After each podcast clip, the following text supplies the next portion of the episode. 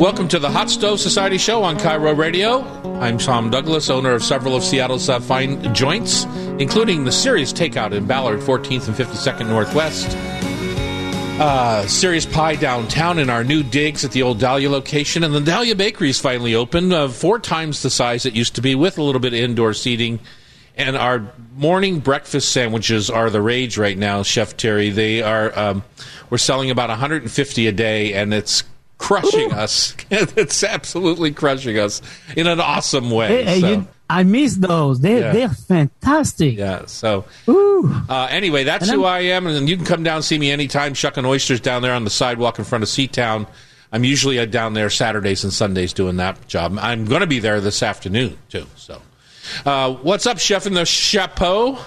I'm Thierry Rautureau, the chef in the hat in uh, Madison Valley, owner of Luc um, by the way, Luc will be done by Saturday, September, um, August 28th. Sorry, uh, that's our last day of service. So, if you want a last chance to get into Luc, this is now the time to do it. You've got about a month and a half left, so let's do it. Tuesday through Saturday from 4:30 on. Patio dining, indoor dining. We have the all. Hey, make sure you put me down for a four top somewhere in there, chef, at the end. Okay. So, so, I can come give you a kiss on the cheek. Are you going to be around, or are you still quarantining? Oh yes, I, I will. I will be around the last day for sure. I want to give you a peck on the cheek. And by the way, Tom, people keep asking me. So when is Tom? Is Tom going to reopen the palace?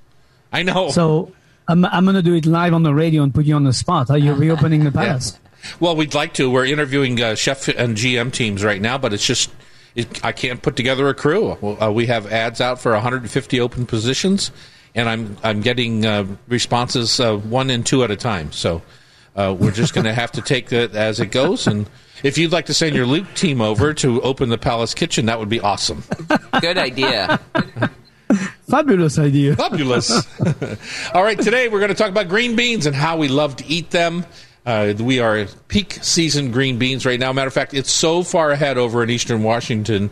We're going to have cantaloupes next week, which is typically in August beginning for cantaloupe season, but uh, they love the heat and they are rocking and rolling in the fields of Prosser Farm. We, uh, we're going to meet Ray Williams, managing director of Black Farmers Collective, to talk about their gardens. Brendan McGill, our old pal, is going to come over from Bainbridge Island and share his new uh, Junebug kombucha and talk about his other projects. Uh, confit. Chef, are you going to give us a tutorial on confit? Well, I, I, I tell you what I know. You'll Good tell enough. us what I know. Good, because I have some thoughts on it too, and I'm uh, sometimes as an, an, American chef, you get introduced to like a, I'll call it a foreign product because it's a French technique. And then you start to run with it and you think that you know all about it, but you don't really know the roots.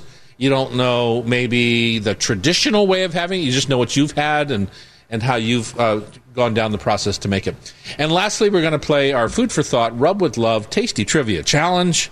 Uh, and the question's going to be mighty hard today. Pamela has pre-warned me and, that. And who's the contender today? Uh, I don't know. It's a surprise. Do you it, know Pamela? It's Sean, our oh. talented audiovisual technician. Oh, we got this, chef. Oh man, we're going to bury this guy.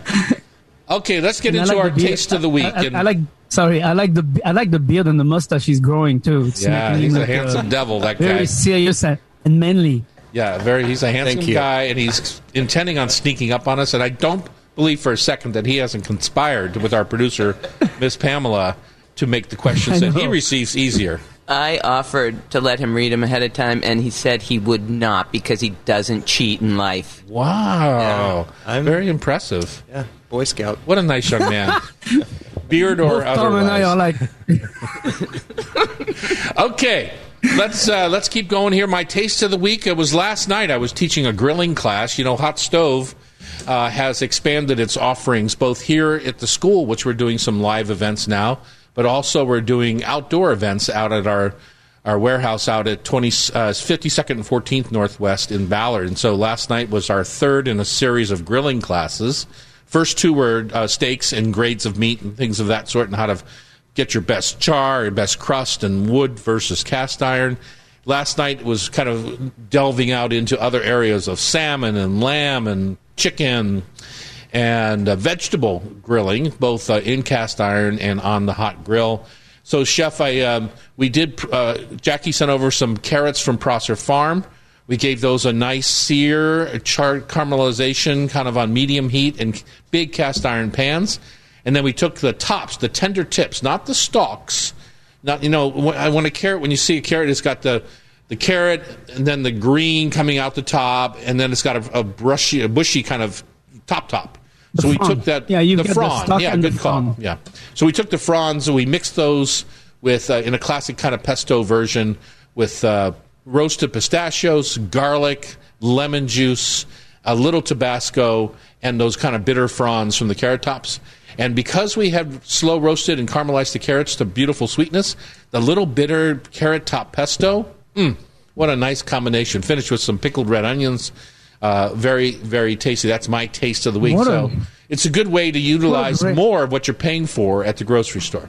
What's your taste of the week, chef? Yeah, my taste of the week. I went to uh, I went to uh, Shaw Island, and on the way back through the Skagit Valley, stopped at a stand and bought half a flat of um, blackberry, blueberry, raspberry, and strawberries, all local, perfectly ripe, in season, nice and beautiful. And uh, came home and started some jam. I did a blackberry, blueberry jam and a strawberry, raspberry jam two combos, uh, two different jams, and uh, just sugar and then lemon juice. Two lemon juice in the whole batch of each of the jam. And Wait, wait, wait. What do you mean two lemon juice? What does that mean?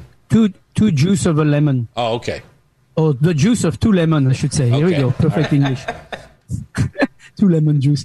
Yes, um, and uh, that was it. And then cook it. So left it overnight on the counter, and then cooked it yesterday for maybe two hours. You know, it took, took about two hours, medium heat, and uh, the jam is ready to go into the jars and ready to be canned. Nice. And you, sir, will be a recipient. I like that. Is that my Christmas present that you're making right here in July? Ah, I'm not going to say when I give it to you. I'm just saying I'm going to give it to You you. know, my birthday's in August, and I love jams, Yes, just I, so I'm, you know. I'm, I'm aware. yeah. Your, your birthday's coming up another year, sir. Yeah. You know, um, uh, I think 50% of my meals right now, Jackie has stocked our freezer full of sourdough bread that I sliced and put in the freezer and so I can just pop it in the toaster. And I think 50% of our freezer space is that excess bread. So I've been eating a lot of really nicely hard toasted sourdough with uh, cherry jam that she made from the Prosser Farm. And my favorite uh, taste uh, from a few months ago, the CB Nuts Sea Salt Peanut Butter which is uh, on your grocery shelves, and I have no interest, EB. no financial interest or gain in if you buy one, but Peanut I think it's really good. okay, up next, sounds let's delicious. talk uh, green beans right here on KIRO Radio. It's the Hot Stove Society Radio Show, 97.3 FM.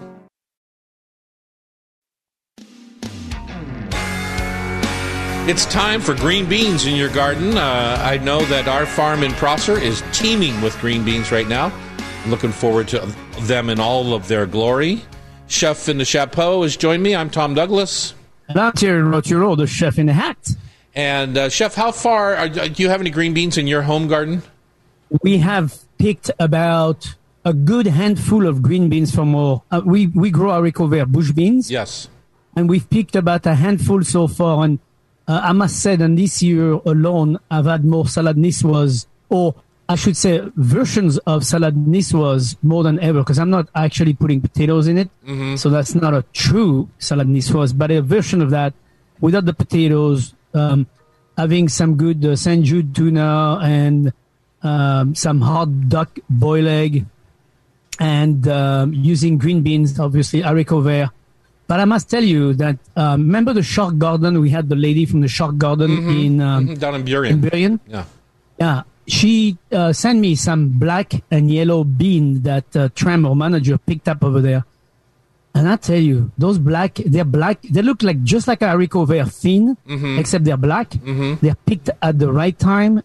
And when you boil them, when you poach them or boil them, they become they become green, just like a green beans. Yeah. But they like- were absolutely sweet, fantastic. And this is when you know that this is when you eat green beans. Mm-hmm. And the rest of the year, you buy those green beans that are coming in a plastic bag and that have nothing to do in flavor, that nothing recognizing to that. Right. They do. The ones in the bag tend to have a little green bean snap to them, but they don't have the flavor Right. at all. You're absolutely right. Correct. So, Correct. They have no so backbone. what's your You know, favorite way to cook them? If you somebody uh, brings you over, your neighbor brings you over a big bag of green beans that they just picked, or they have too many, and uh, you want to do something with them. In my opinion, like I'm a big person about stocking my freezer with the summer vegetables. Like right now, I have uh, three quarts of shucked peas. I can't wait to eat those later in the season. But green Right. beans don't Right. freeze all that well. They get a little funny in texture when they when you freeze green Yeah. beans, even if you do them in like a, a soup or something like that. So let's eat them fresh. What are you going to do when somebody hands you a nice bag of green beans? First two things. So the first two things is a- again i'm going to go back to the same idea of what i eat. Tuna you know people don't eat enough tuna. Whether it's raw uh, fresh tuna or in the can i think it's a good a, good salad to make with green beans hard boiled egg olives and tuna. And then a beautiful base of homegrown lettuces. Oh man the lemon olive oil dressing on top of that. Fresh herbs everywhere a little lovage Yeah. a little um, uh, lovage and anise hyssop and basil. Put right. that on top and you're home. Well, yeah, That you've already sense. done that once today, chef. So I need a second one, a new idea. A Now lovely. the next idea, roasted in the oven with almond, toasted almond. Okay. Oh my God, it is so delicious. A squeeze of lemon at the end, and you have this gorgeous plate of green beans on your hand. Okay, talk But us through it. Do we them- have? Uh, do are you putting them in a saute pan and then putting them in the oven? No, you took, put them in a bowl, toss them with olive oil, a little bit of salt and pepper, throw them on a sheet pan, put them in the oven at 400 degrees, let them roast. It takes five, eight Five minutes, minutes. max. Yeah. hmm Yeah, and then you take them out. They're gonna they're gonna stay tenderized. They're gonna keep cooking a little bit, and then you take that and you toasted some almond, thin almond sliced. You toast that, put them on top of the green beans, toss them together, and a squeeze of lemon juice right on top of that, and you've got this marvelous little plate of green beans to go as a side dish, or even a main course if you don't if you're not too hungry. If you crack a poached egg right on top of that, oh, you got a marvelous salad on your hand. So now, if you wanted to, you could take that very same saute pan full of beans. You could put a tablespoon or three of vermouth or water or whatever, but not very much, right? And then you Right. put a lid on that pan and you put them on low over the heat over on your stove, right? And Right. you slowly steam them in their own juices. You should end up at the at the end of when you're cooking the green beans with almost as much liquid in the pan as you started with, right? The worst thing you can do is take your green beans freshly picked, all prepped, destemmed. Only take the stem off. Don't take that little pointy end of the other off. That's wasteful.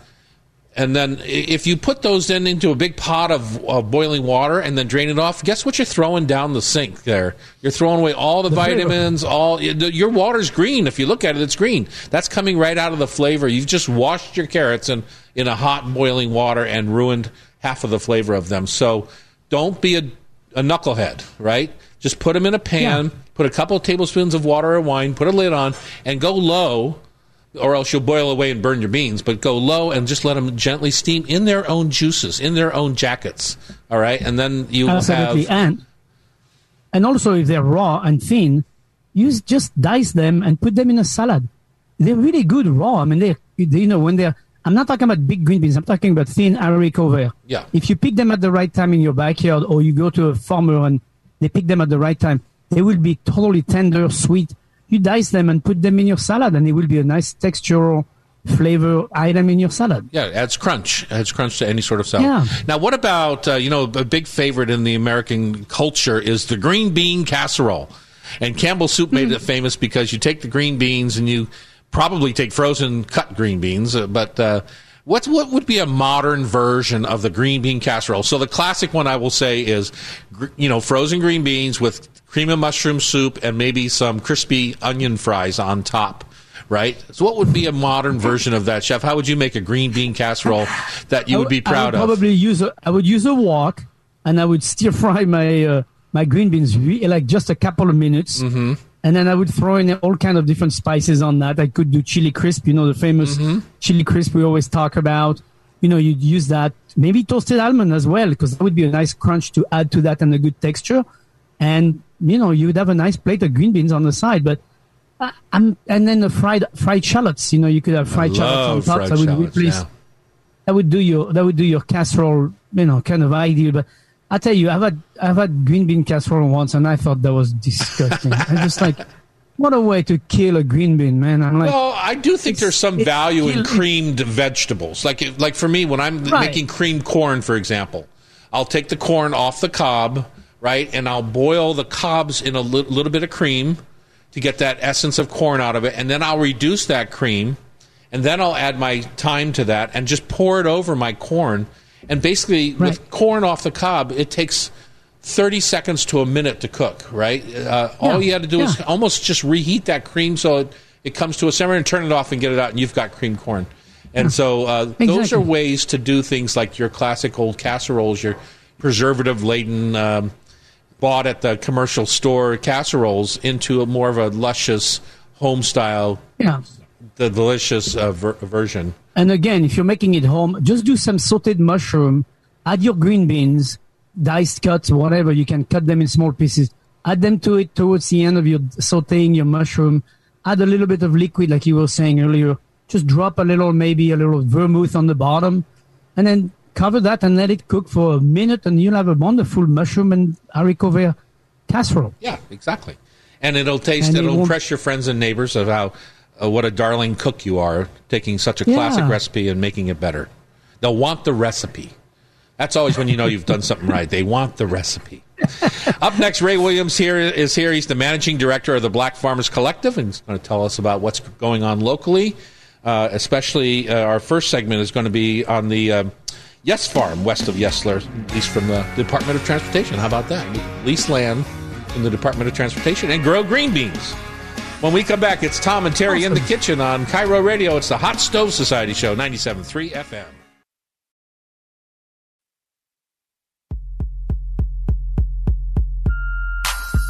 Welcome back to the Hot Stove Society Show on KIRO. We're happy to be here. Thank you for being here every week with us, Saturdays and Sundays. We appreciate it. And if you can't get to us live, you can get to us Friday morning when we're taping on Facebook Live, or you can uh, listen in on a podcast sometime uh, in the future. So that's always a good thing to do.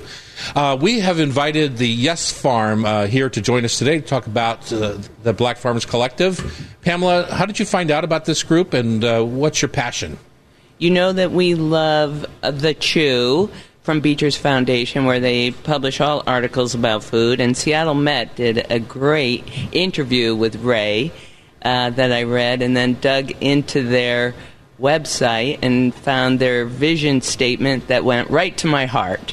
So the the line that I loved is our vision is based in the need for a place for African American leadership on the land, the Kwanzaa principle of cooperative economics, and we want to learn more and how that turns into vegetables. Well, that takes us to Ray Williams. He's the executive director, and uh, tell us, Ray, about the about the farm, about your process, and uh, what the plans are for it.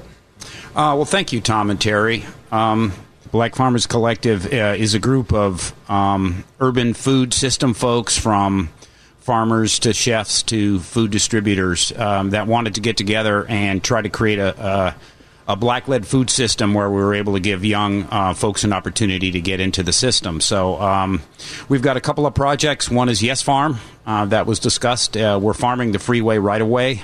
And that's, Yesler. that's it. That's incredible. Yeah, yeah, it's quite a uh, it's quite a journey. Um, it, a lot of uh, um, a lot of things going on over at Yesler there, and, and so we we have uh, volunteer days Tuesday and Saturdays. Uh, we're doing uh, uh, education spaces, and then of course we're we're growing food. Um, and then the other spot we have is we're leasing four acres of land actually in Redmond from King County. And Masra here is the farm manager out there. We're lucky enough to get him to, to try to develop that. Yay, So- Masra. uh, so those, this is really our vision: is to try to, um, you know, be in a very inclusive organization, but have a space for black leadership on the land. Really, is where we're at. Yeah. So before we get into the farming aspect, and I think we'll probably deal with that mostly in the next segment, but let's talk about the need for this and how you're going to achieve your goals. And uh, Pamela, I know we're all we we had the uh, Terry. What was the name of the farm that in Burien that we had on a couple of weeks ago? The shark garden. the garden. Shark Garden, uh, similar in nature, BIPOC kind of representative, uh, and Kids in need. kids in need, and uh, all sorts of things. Um, tell us about the need for this right now, because I know Masra from when he used to work in our catering department, and was always dreaming of his own farm, but it's hard to get there. And you said you're leasing the land, but you know it's hard to get these things to happen through government red tape. How did you do all of this?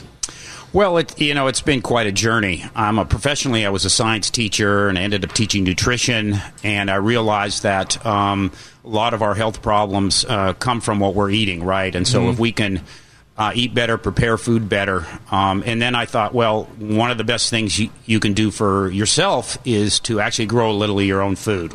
The mental and physical health aspects of growing that. So it started with community gardens but then it expanded to well thinking larger in terms of the food system so mm-hmm. how can we grow more of our own food and, and help partic- and participate right, in economic development so there was an opportunity to um, uh, we answered an RFP from Seattle Housing Authority and Department of Transportation for the Yesler Terrace redevelopment to to farm the freeway right away, huh. and so that's how Yes Farm started.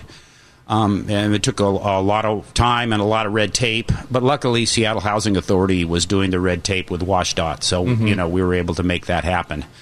And after about a year there, um, gaining some momentum, um, putting together a, a young board uh, of directors for Black Farmers Collective, it really became apparent that um, acquisition of land, right, more land to grow more food, and so um, I'd been working with some folks uh, with the county, and this lease came up, and we were able to get it. You Isn't know, that awesome? that, and I think our, our next step, honestly, is to take a look at well, where are some farms that might be for sale, and how can we actually uh, buy some land? Because I think if you're able to have some ownership, you're not limited by the you know parameters of the folks that you're leasing from, and you can really get um, really get creative with what's going on. And establish a legacy because essentially you could be thrown off you know after a five year lease. You could just say okay you're done. And so that's that's harsh when you've put so much effort into creating great soil and and that kind of work that has to be done. Exactly, exactly. And part of the uh, the county's idea is to try to produce more farmers and more farmers of color. You know, we're running out of farmers as they're aging out. So right. if we can um, uh, create a space. Now we're hoping that we'll be able to stay a long time. But again, you're actually you're absolutely right. If we can do that, and we're, you know, farmland uh, in the greater Seattle areas is pretty dear right now, and so we would certainly be looking for some financial support in terms of getting it. I don't think anyone can really buy a piece of land now and make enough money growing vegetables. Right. But if you create community and you have education and you have have a system to support those actual farmers and then a space maybe to, for value added to to be able to sell some of that food and and uh, you know do what you do right? right, which is create wonderful dishes out of this fresh food that we're we're trying to grow. Let's talk about that for a minute because you mentioned it in your your first part of the conversation.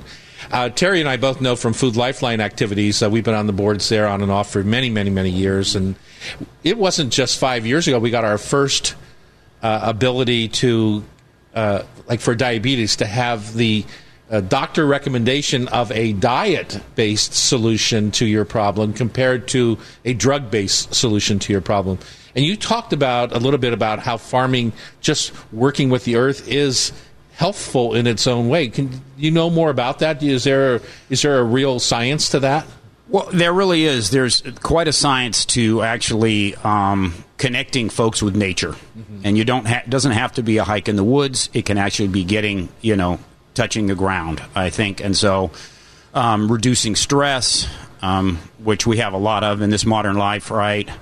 Um, being more connected to life, understanding where you fit into this cycle of life, you know, really gives you a, a I think, and of course, I'm a former science teacher, so I'm, mm. I'm biased in this respect. But I think it really gives you a grounding of where you are and, and how to how to take a look at what your problems are and try to help s- solve them. I, I can see. I know Pamela comes when she comes to work and she's been gardening all morning. She's a different person. you, you really are. You have a joyful quality, and not that you're not always joyful, but you love it. Yeah, and I. But to continue with what Ray's saying, the nutritionist that we use on the show a lot, uh, her mantra is "You are what you eat," and so the connection um, between growing it and then preparing it and the care you take is profound the effect that it has on people. You, you know, it really does. And I'm, I was thinking about what I might try to share here in terms of food. And I think one of the things that's, that this has allowed me to do is grow my own collard greens. And my wife uses her recipe from her family in Alabama cook them down. Um, well, maybe some smoked turkey instead of the ham hocks, right? But it's it's quite this rich uh, flavor, but uh, well cooked. I just tend to rinse them really well, uh, roll them up, slice them, and then do a little saute with some spices. Right. And you can just have that fresh. Um, you don't have to add all that animal fat. You can you know use some vegetable oil, and it's a great way to to change a traditional um, fresh food. And when they're fresh, um, they're a lot. What softer? Yeah, uh, easier to chew. And masa, uh, uh, I just called you masa. Someone's got You're in corn the- on the mind. you're in- I, food I, world. I know. Masara uh, knows, uh, at least from working with us, I would think that, and Terry uh, knows that those spring collards, right, are very different than the September or August collards, which are heavier and spicier, and, and the spring collards are like spinach almost. You can just you can cook them in a in a heartbeat, and uh, people don't realize that. Sure. Uh, do you have a different uh, time when you pick your collards? Uh, no, no. I guess yeah. I, I definitely concur on the spring collards, though. I've definitely tried to do the slow cooking, as Ray mentioned, on some spring collards, and they honestly just turned out a bit mushy. Yeah. But um, yeah, we have collards right now, and they're growing pretty big, so I think there'll be a, ni- a nice balance between the spring and the and the fall. So we only have a minute in this particular segment. We'll come back and talk about the farm vegetables and the food and the process. But um, this is particularly the Black Garden Collective, right? So Black Farmers Black Farmers Collective. So um, are you feeling like you're making a difference? Are you getting participation? Are there? Uh, You know, I think we are. We're really getting a lot of participation. Um, yes Farm is right in the center of the city.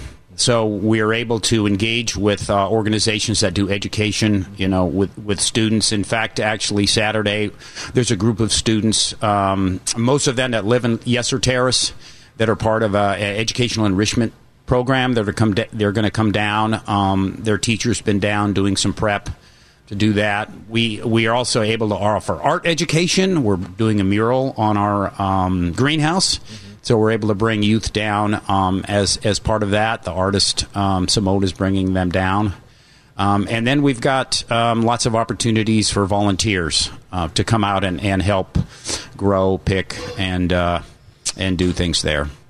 all right. Well, we're going to come back and talk more about the actual gardening and the food that you're picking and how it's being put into. Uh, Maybe ethnic dishes that are important to certain cultures, and uh, move on from there with Masra. When we come back on KIRO Radio, it's the Hot Stove Society Show 97.3 FM.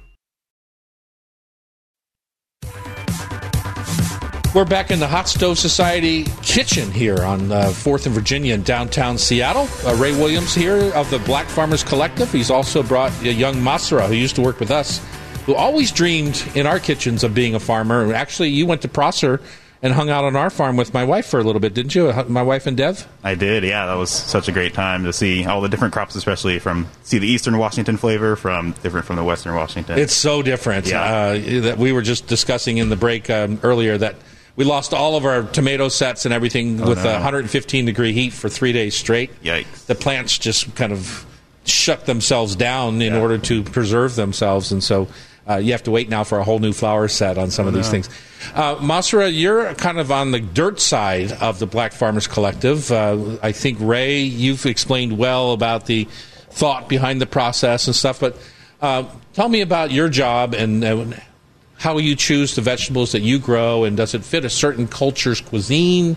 Uh, because I know sometimes in the food banking business, we're always trying to load the food banks that are in White Center differently, maybe that are in uh, North Seattle or something, because it's Yeah. different clientele, right? So Definitely, definitely, for Yeah. sure. Yeah. So I guess a little background. Yeah, me. Um, I'm the farm manager at our Small X Farm, which is our a new site uh, up in the Woodinville, Redmond area, and it's more larger scale than Yes Farm and in the community gardens that the Black Farmers Collective has been working on. We're about on a four acre plot, and in this year we're just doing uh, about under just under one acre in production.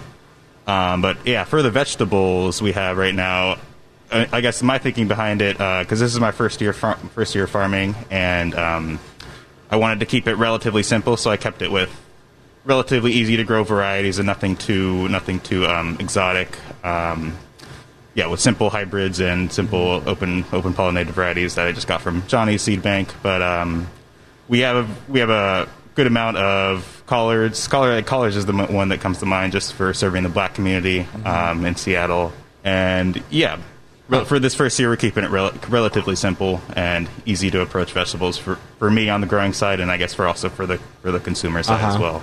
And you're you've always expressed interest in becoming a farmer yourself, and Yep. I don't know if that's still in your plans or if it's part of the process. Maybe you're going to become a, a farm professor like Ray.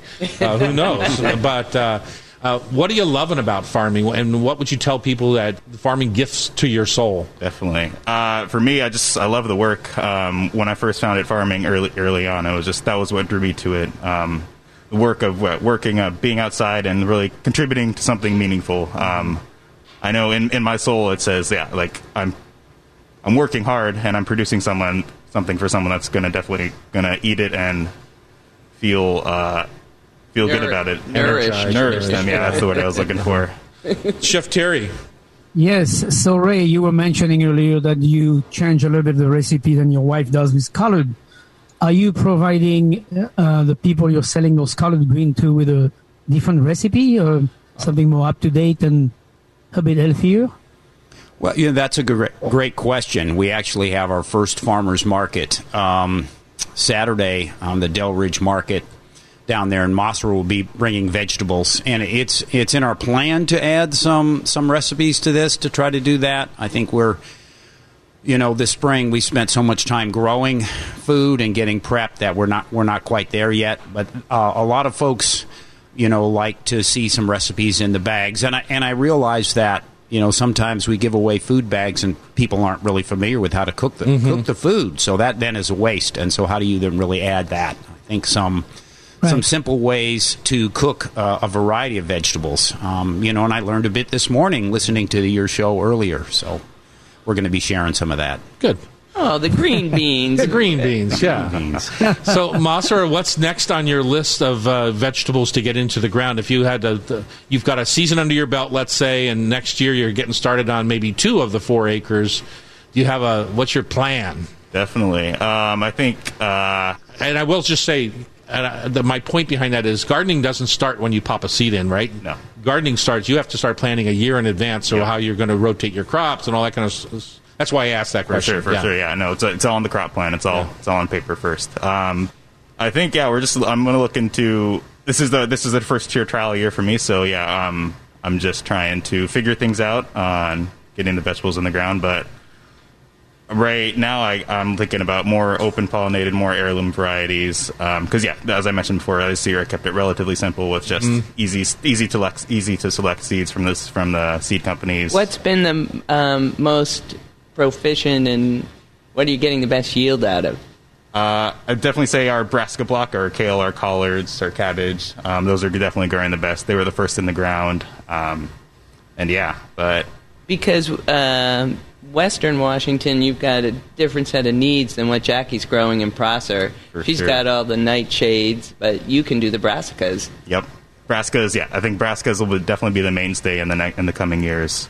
Definitely as we move, we're moving throughout the field with the crop rotation. But um, one one specific variety I'm really excited growing out about growing next year is I didn't that I didn't it wasn't able to get the seeds in time was uh, a Paul Paul Robeson tomato variety. Uh huh. that was something I was really looking forward to. Just the Paul Robeson has an interesting story behind him, and the story behind that tomato variety was. Uh-huh. Are you going to tell us? me.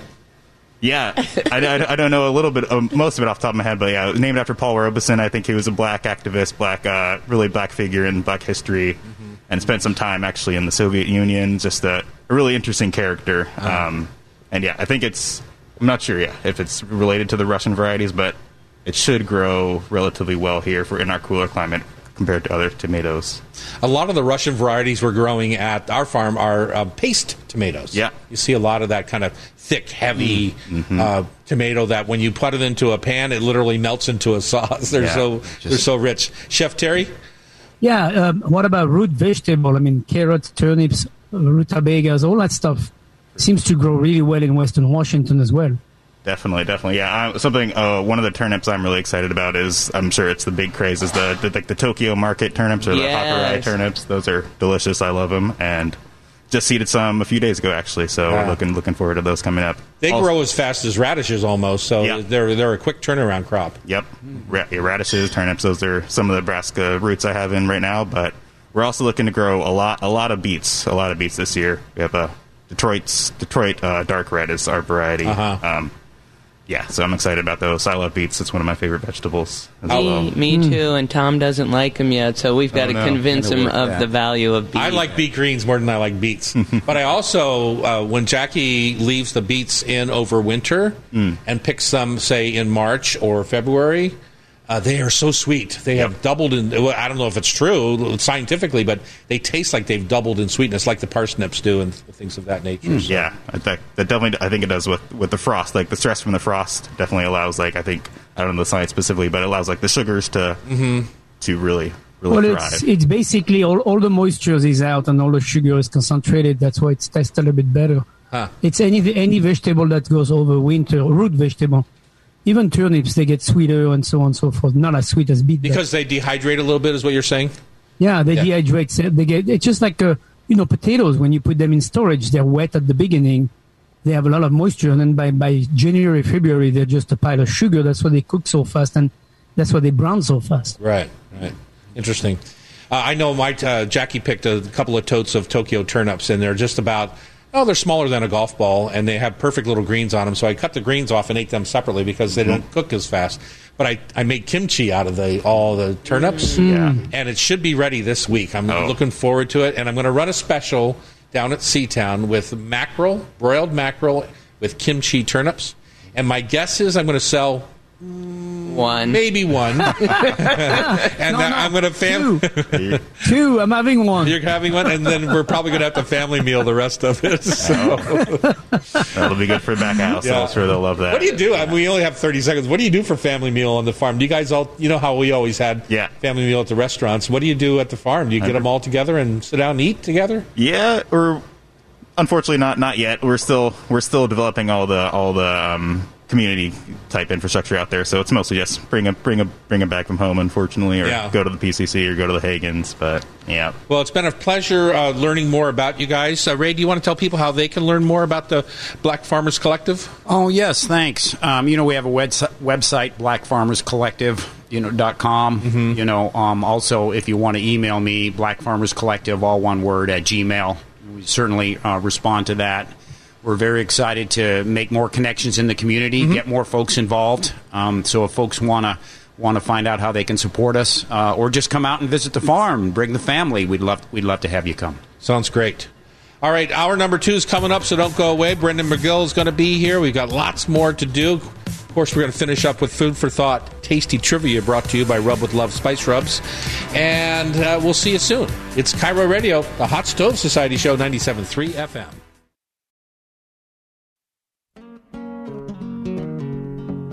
Let's get a great start off on hour number two of the Hot Stove Society Radio Show. My name is Tom Douglas. And I'm Terry Rautureau, the chef in the hat. We have been coming to you for many years here from the Hot Stove, and they're excited that uh, we're opening for business again in person and also doing some outdoor classes at our warehouse in Ballard, 52nd and 14th Northwest. So look at the website and uh, have some fun. Sign up for some classes. I did a grilling class last night. It was super fun. Uh, Chef Terry, we have our friend here, uh, Brendan McGill, is, is here from uh, Bainbridge Island. And uh, I say Bainbridge, but you're kind of all over the place. And uh, you've got a new business. Uh, you never sit still for long. Congratulations on that. Thank you. And uh, so tell us about your new kombucha. I will. Uh, so, Or maybe you should tell us about you first and then your kombucha. all right, yeah. Um, you know, like as you said, my name is Brendan, and uh, I own the Hitchcock Restaurant Group, uh, which it's you know I would let, rattle off everything that it includes, but that changes month by month these Right. days. So uh, we're most mostly based on Bainbridge, with a couple outposts in Seattle that we're looking forward to reopening sometime uh, this uh, in the next month or so. Um, kombucha is. Something that I sort of developed over uh, our various lockdowns this last winter. I've been brewing it at home since 2009, and it is.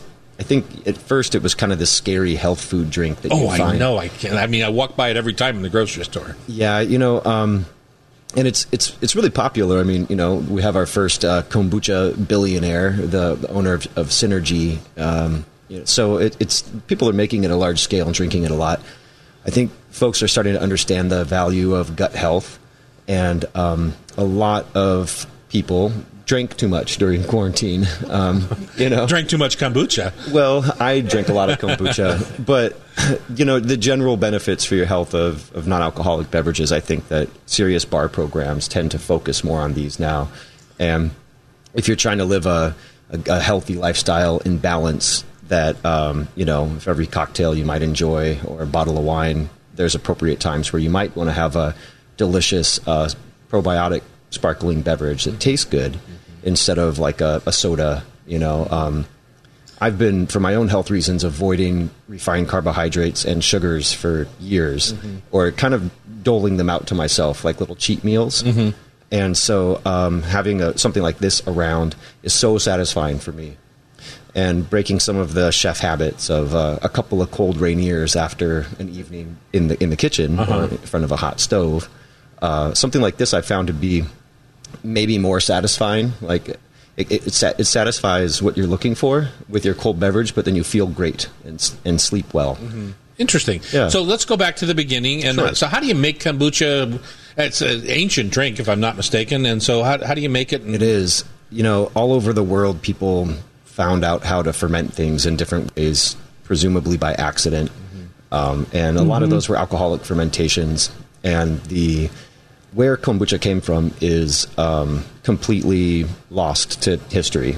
I mean, they have the, some of the first places where it showed up consistently, but people think it's central China or uh, northern Tibet, and there's a there's a colony um, there's a there's a culture that's called the SCOBY. It's the uh, symbiotic colony of bacteria and yeast, and so it's this happy beneficial bacterium that converts sugars into acetic enzymes and CO2 and alcohol. Uh, oh, sorry, the yeast does what it always does and converts The sugars alcohol. into the alcohol and CO2.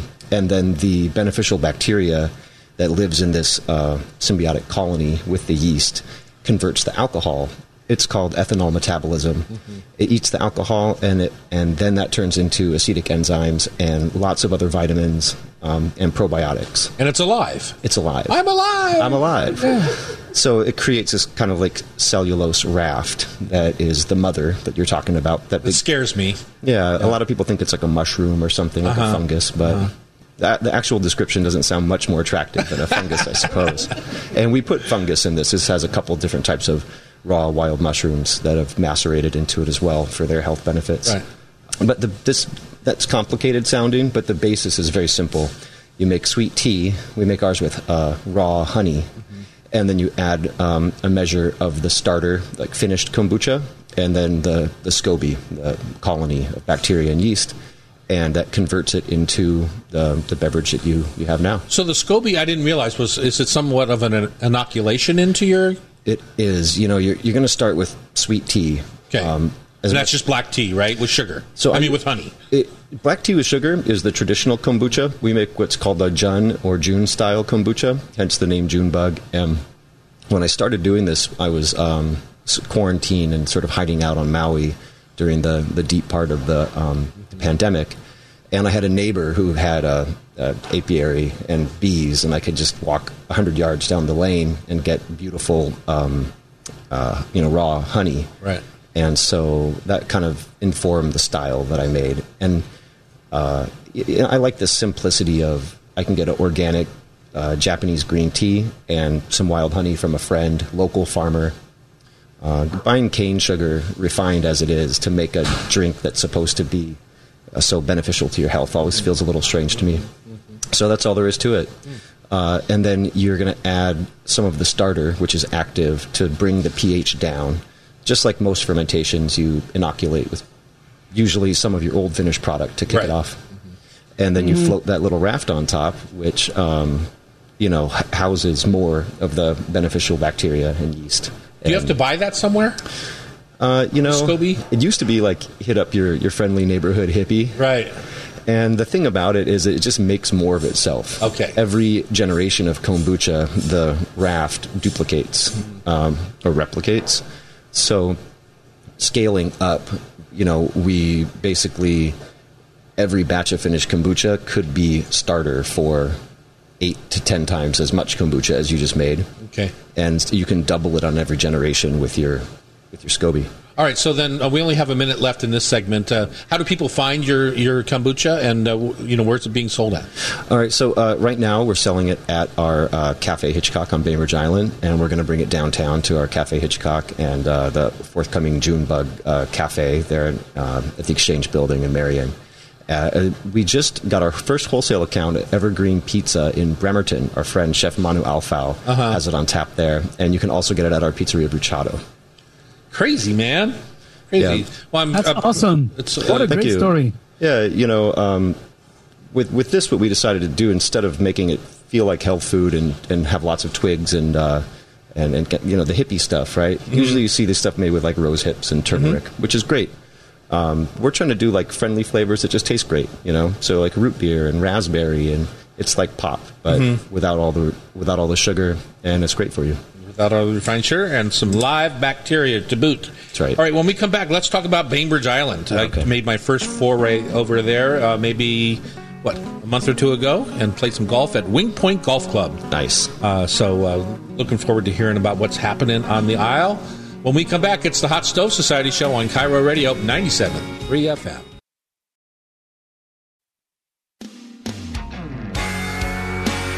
We are back in the Hot Stove Society kitchen on KIRO Radio. Chef uh, Terry, your chapeau is looking finely starched today.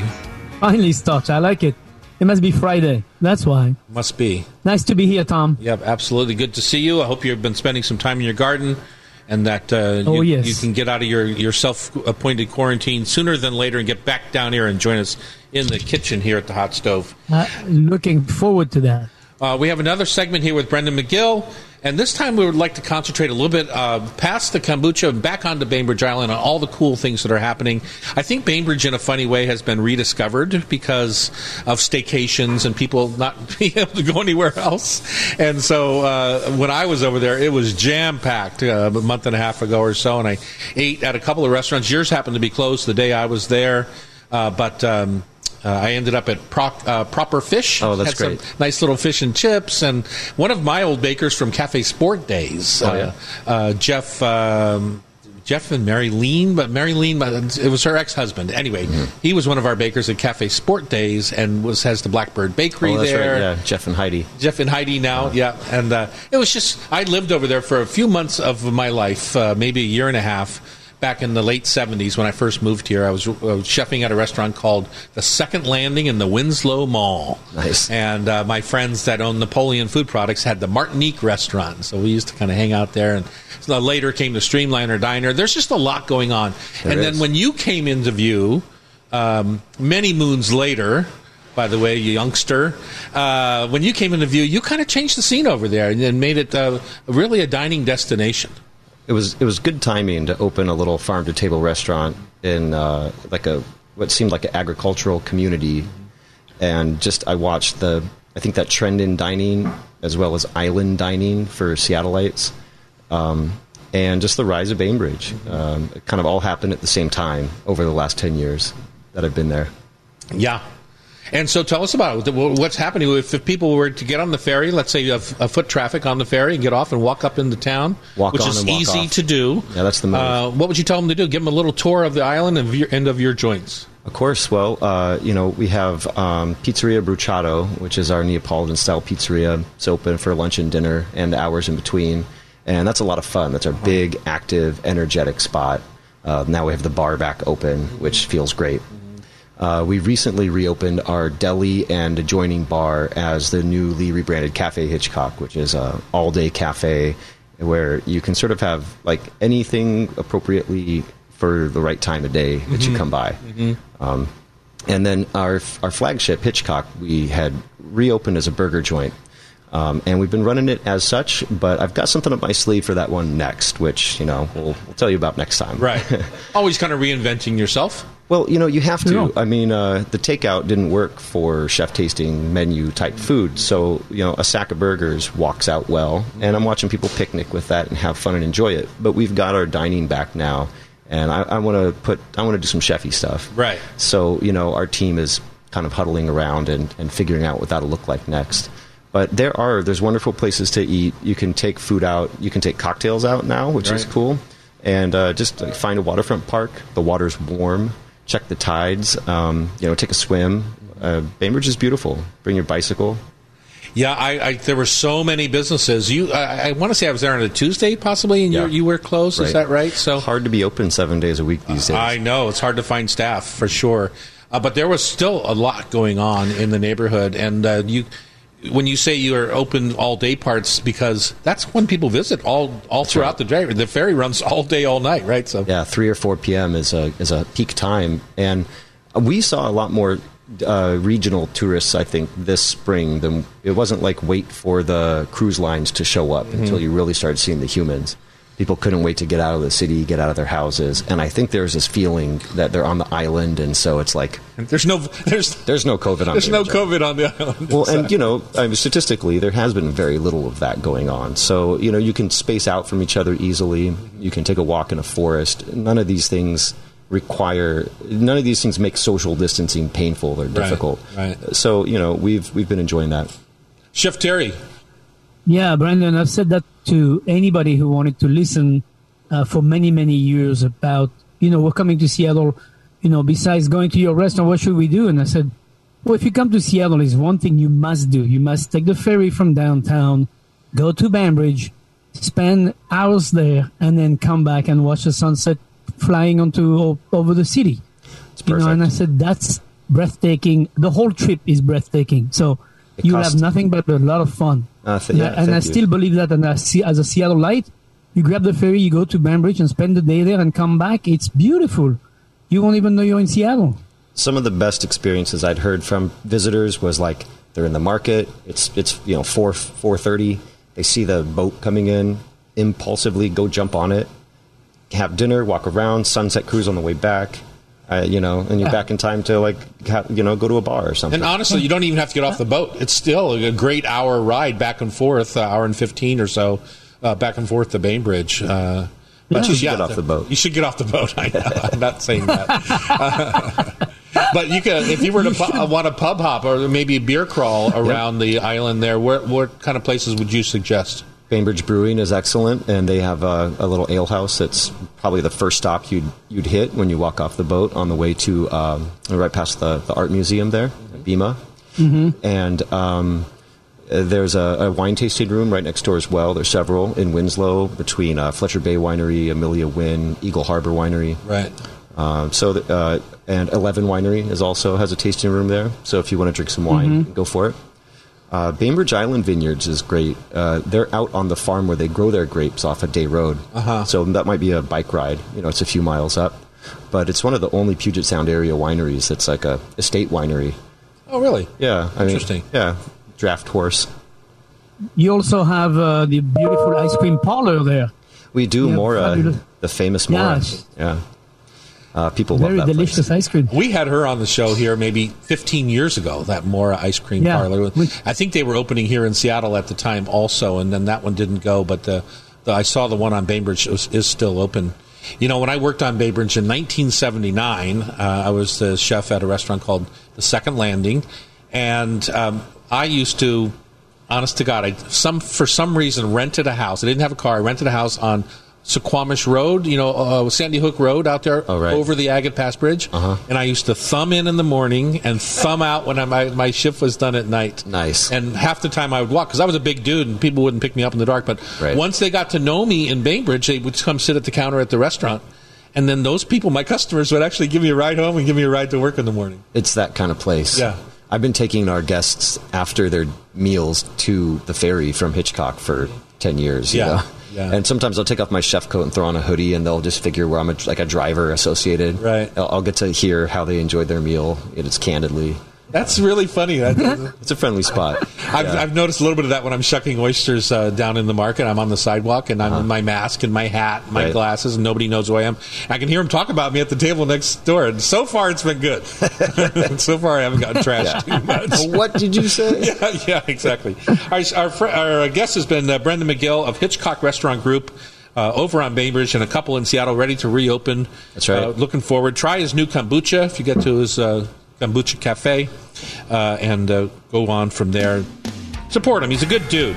Uh, when we come back, it is time for duck confit. We're going to hear from the master on how to make a real, true confit And it's not greasy on KIRO Radio 97.3 FM.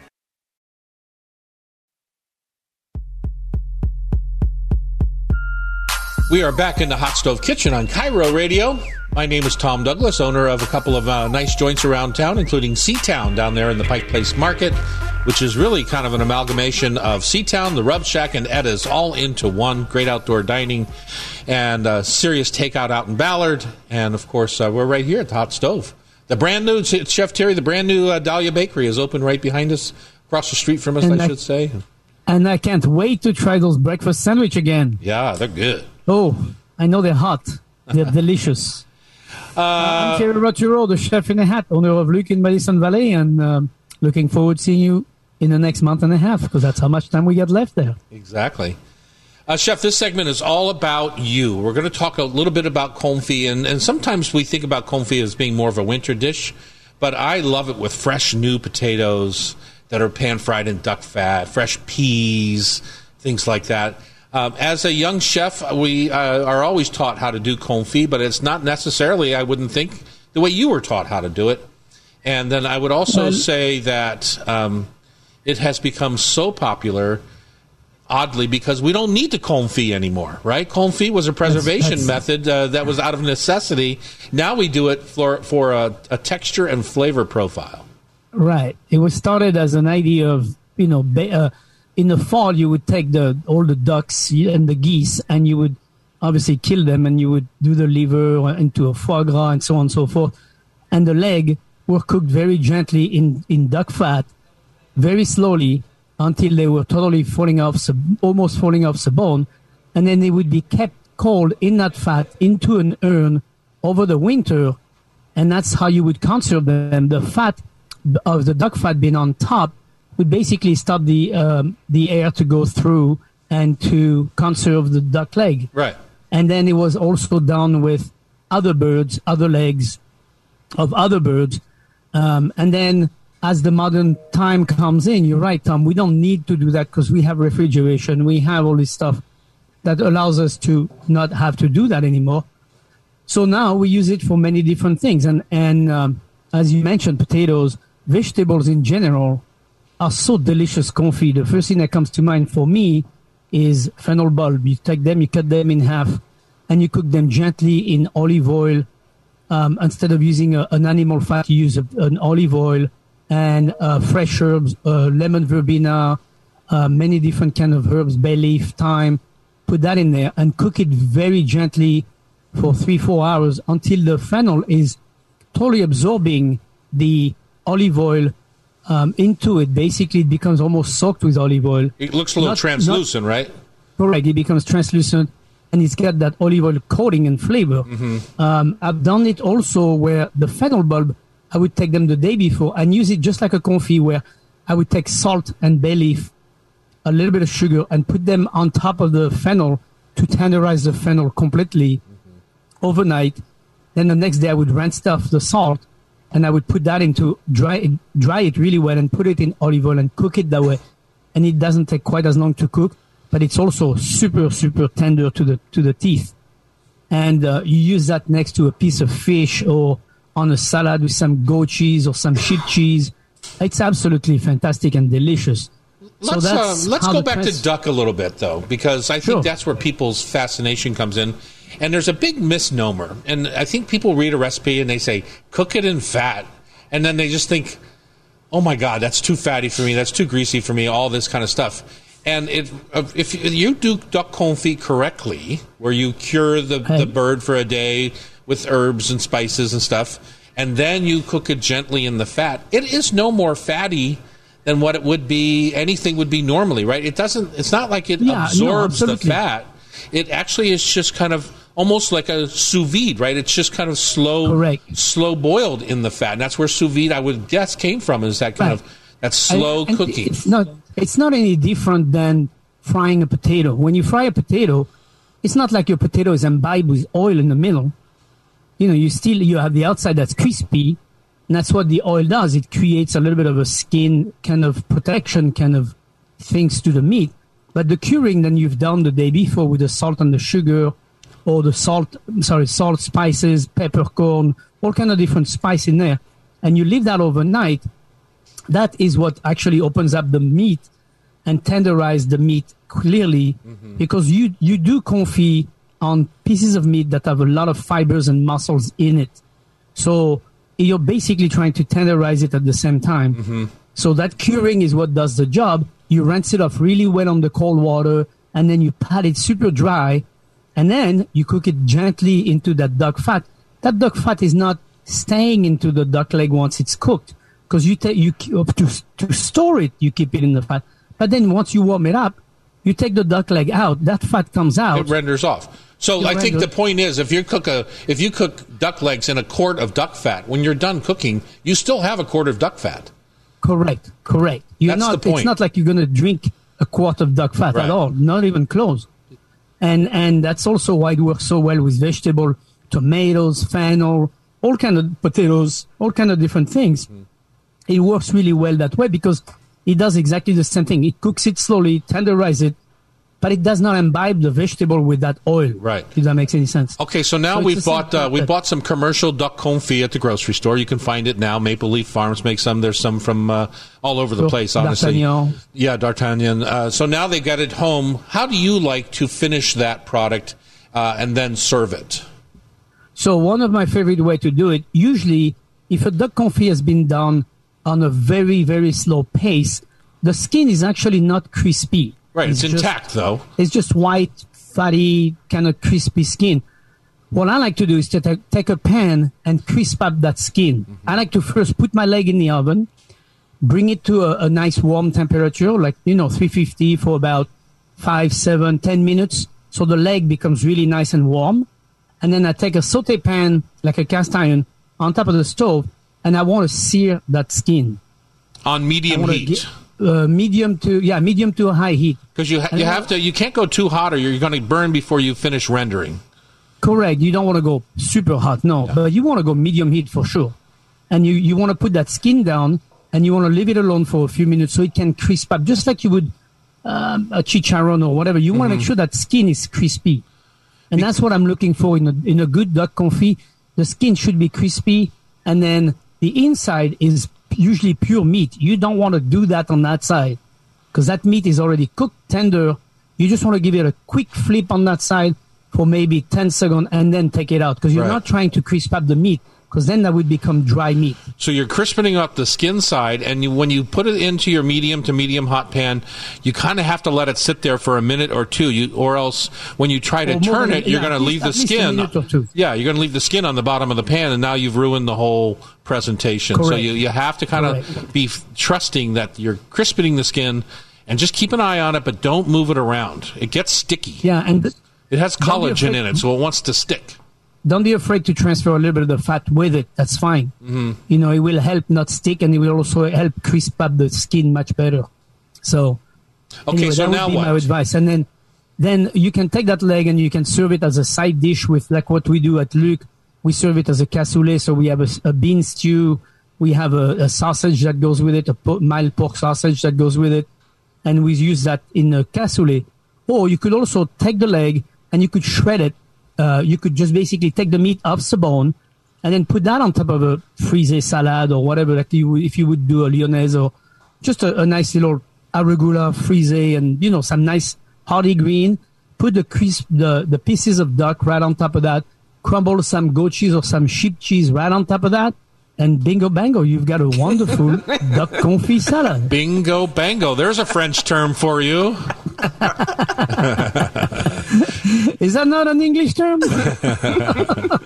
You know, Isn't that uh, something people say? it is one of my favorite dishes, and it also just makes me nuts because people don't understand it, right? They just think of duck as being fatty, and it really doesn't Yeah, have to be. If it's cooked properly, trimmed properly, when it's after it's roasted, confit Yeah. properly. Uh, uh, there's just uh, there's no reason it has to be this greasy thing. What it needs to be is luscious and delicious. And another big note on that fat. That fat can stay on your counter for days, days and days. Have it next to you in a little cup, you know, and just keep the rest in the fridge. But have a little cup next to you so when you cook, instead of using a, an, a, an oil that's going to destroy itself when it gets hot, like if you're searing a steak or you're searing uh, anything you want to sear, just drop that little duck fat in there. It will be resistant to high heat and it will give you a beautiful crisp, and not alo- not only that, it will give you a good flavor. Good flavor, a good umami kind of quality, Yeah, don't you think? Don't you think? potatoes, anything you want to risole. It's it's a beautiful thing to do with that. So Exactly. Okay, up next, it's the Rub with Love Tasty Trivia Challenge. Uh, we're looking forward to having you hang with us through the end of the show. On KIRO, it's the Hot Stove Society 97.3 FM. We are back in the hot stove kitchen. It's time for the Rub with Love Tasty Trivia Challenge. Rub with Love is a small batch made right in my own warehouse in Ballard. Versatile. There's sauces and mustards to go along with them. They bring extra layers of flavor to any meal. Look for them in your local grocery store. We're in the Met Markets, Ballard Markets, QFCs, PCCs, uh, you name it. We're pretty much out and about. And of course, uh, specialty shops, butcher shops, or find them online at uh, your buddy Stan or Tom, Douglas.com, or you can find them most anywhere. 5,000 retail shops around our lovely country. Pamela is going to tell us how we play the game. We have a special guest today who used to produce the radio show and used to really relish taking me down. But today, she is going to play with Sean. Uh, as our third contestant today, and we're going to take you down today, Oh, Missy. really? Even though there's even though there's two of you, uh, we're going to take Easy Sean now. and Amy Richardson, our former producer, down. So uh, Terry, uh, don't mess up. I'm trying to uh, concentrate strongly here because this is going to be a challenge. Yeah. And it's a tough one today, so let's get started. Each group of contestants is going to get five questions. Uh, the loser has to pay the shipping of this week's prize of mixed rubs to our winner, Dan Hams, who chimed in and said he learned he loved learning about small farming and equity in farming increasing in Washington State. Thank you, Dan. Let's begin. Terry, you like to go first. Go ahead. In order to make one kilogram of honey, how that's cool because we just talked about honey with Bren.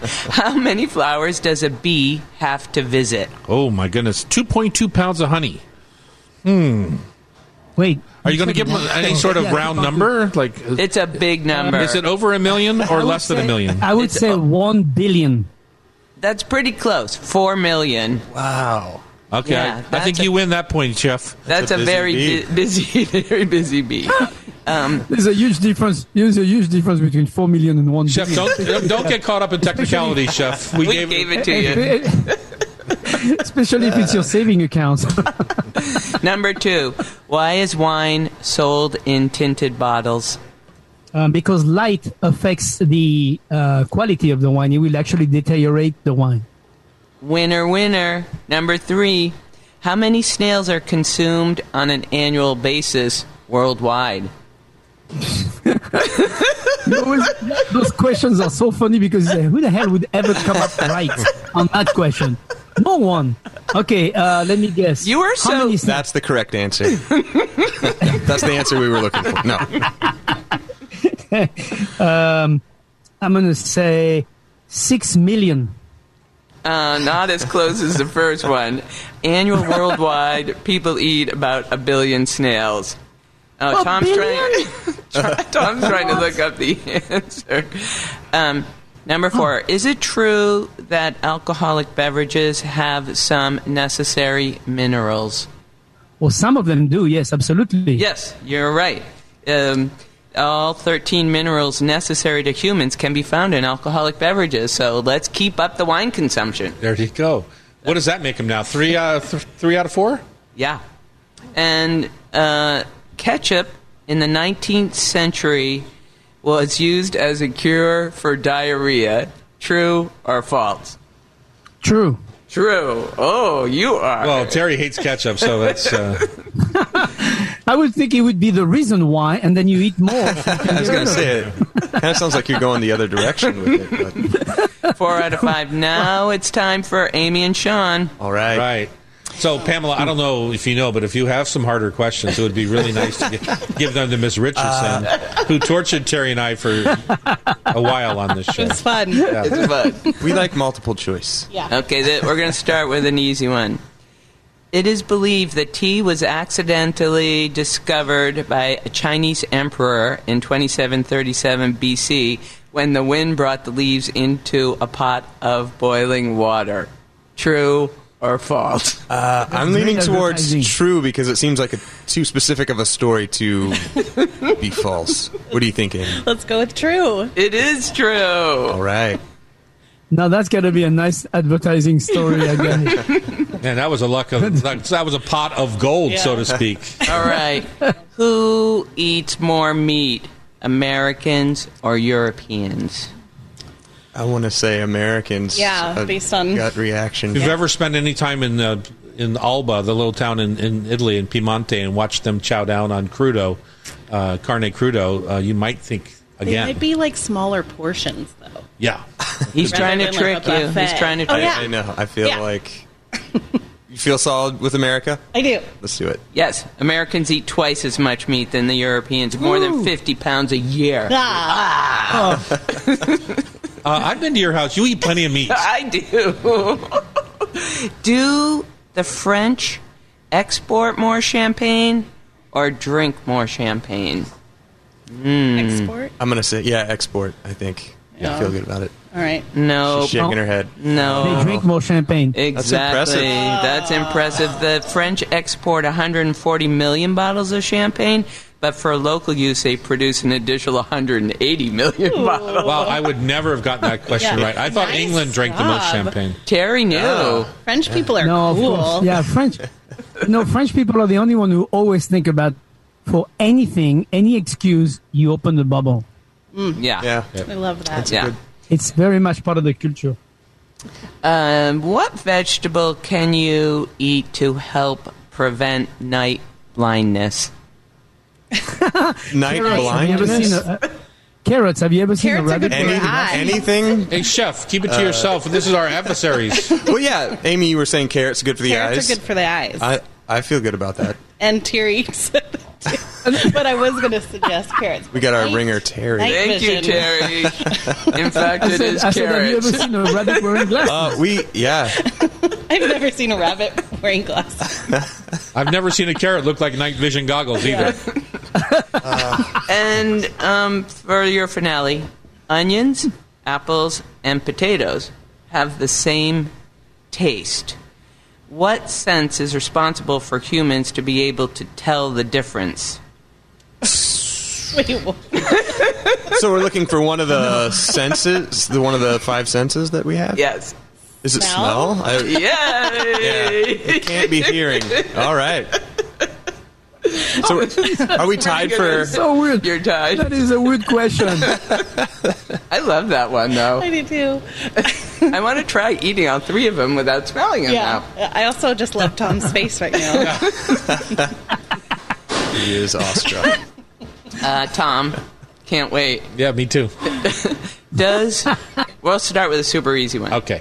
Does corn always have an odd number of grains? Yes. Correct. Uh, what food can be used to get rid of hiccups? Cucumbers. No. Swallowing one teaspoon of sugar without liquids gets rid of hiccups. Well, then you have to invite Mary Poppins over, and I'm not doing it. He's tied one for Some one. medicine go down. In what country are termites and ants roasted and eaten like popcorn? Uh, Mexico. South Africa. Same. I mean, different continents, but there's both south, south of us. Uh-oh. Uh, why does milk help you eat spicy food? because uh, it comes from uh, cows and sheep, and they love spicy grass. He's going down, kids. It's, it's, it's ugly today. Milk helps you eat spicy foods because capsicum, a compound in chili peppers, is fat soluble. Ah, well, there you go. Who knew? You. What is the white film sometimes found on chocolate? Well, if you see it, just don't eat it. It's terribly poisonous, and uh, it is called. It is called. It's like a type of mold that they make penicillin out of. Oh, it is the cocoa butter, and it's called a fat bloom. Dun, dun, dun! You would never know I was an investor in uh, In Theo Theo chocolate. You just did us wrong, buddy. if you want to be part of the show and get trounced like I just did, you can uh, call us and uh, beg for mercy. I would gladly give you the job. Yes, exactly. Uh, you can join our face uh, community on Facebook live at Hot Stove Society Radio Show. If you want to uh, continue listening, you can go to KIRO 97.3 FM, listen terrestrially, or you can download from your favorite podcast app. The show is produced by Pam Hinkley, Sean McFadden, and our editor is Sean Don't Call Me Dottore. And also remember, if you miss any episode of Hot Stove Society Show in KIRO, you can listen via podcast. Just subscribe with your favorite podcast app. Thank you for listening and have a fabulous weekend.